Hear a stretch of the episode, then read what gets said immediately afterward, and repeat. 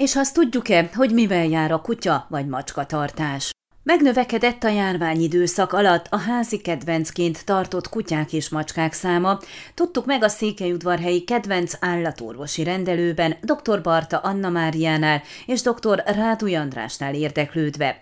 Csak a hozzájuk beregisztrált kiskutyák száma évente mintegy 10-15 százalékkal nőtt.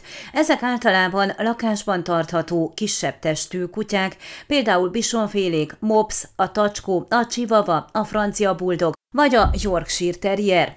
A kutyák számának növekedésével párhuzamosan azonban sajnos nem nő a hozzáértés vagy a felelősségtudat, jelezte Barta Anna Mária. Sokan elkövetik azt a hibát, hogy küllem alapján választanak. Azért választanak például tacskót, mert kicsi és aranyos látszatra, de jó tudni, hogy ez egy vadászkutya. Az is előfordult például, hogy egy Tosainut, japán harci kutyát vásároltak egy családban, ahol kisgyerek született.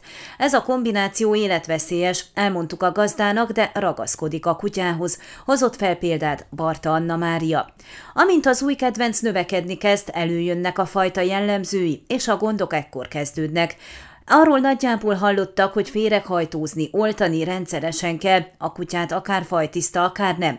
De leggyakrabban az állatorvosnál szembesülnek a fajtára jellemző tulajdonságokkal, vagy ott derülnek ki az adott kutya genetikai hátteréből adódó tulajdonságok, mondta Rádúj.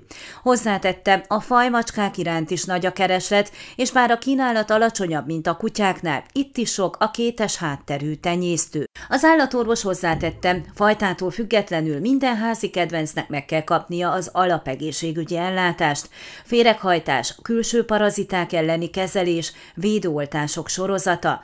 Sokan azonban nem néznek utána annak, hogy a különböző ultratenyésztett fajtákra milyen betegségek jellemzőek, hajlamokat hoznak magukkal, milyen tartási, táplálkozási módot igényelnek. Amint a kölyökkor lejár, ezek általában előjönnek, az állat szinte egyfolytában beteg, kezelésre kell hordozni, ami nem kis anyagi megterhelés is.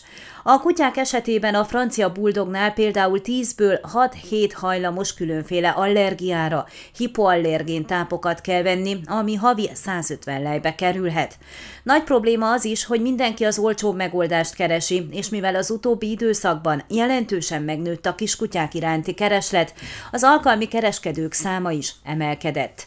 Ennek következtében beltenyészetek alakultak ki, rengeteg az allergiás, rosszul záródó állkapcsú, gyenge, laza medencéjű egyed, hogy csak a leggyengébb eseteket említsem, mondta Barta.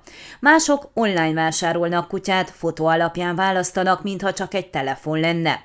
Ezek ára pár lej, és gyakorta szállítás után derül ki, hogy nem az a kölyök érkezett, amit a fotón láttak, ráadásul oltási könyve, ha egyáltalán van, hamis. Egy ellenőrzött kennelből, megbízható tenyésztőtől származó kölyök kutya ára a gyakoribb fajok esetében is igen magas, akár 1000 euró is lehet.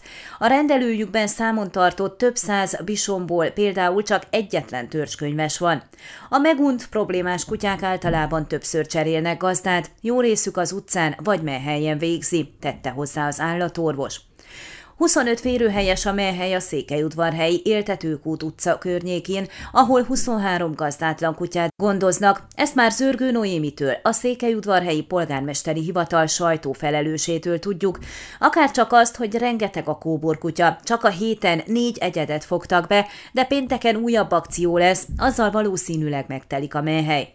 Létesült egy új 2016-ban a város felső boldogfalvi kijáratánál, amelynek teljes felülete 2004 négyzetméter, ebből a kenelek 320 négyzetmétert foglalnak el, ám megnyitásra még nem került sor.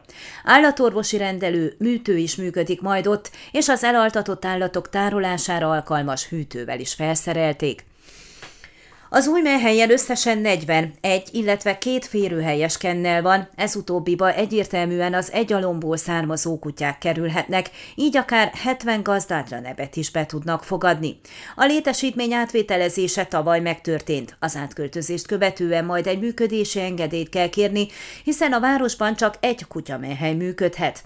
Nagyon remélik, hogy ez a folyamat még a tavasz folyamán lezajlik, mondta a sajtóreferens. Ön a Székelyhon aktuális podcastjét hallgatta. Amennyiben nem akar lemaradni a régió életéről a jövőben sem, akkor iratkozzon fel a csatornára, vagy keresse podcast műsorainkat a székelyhon.pro portálon.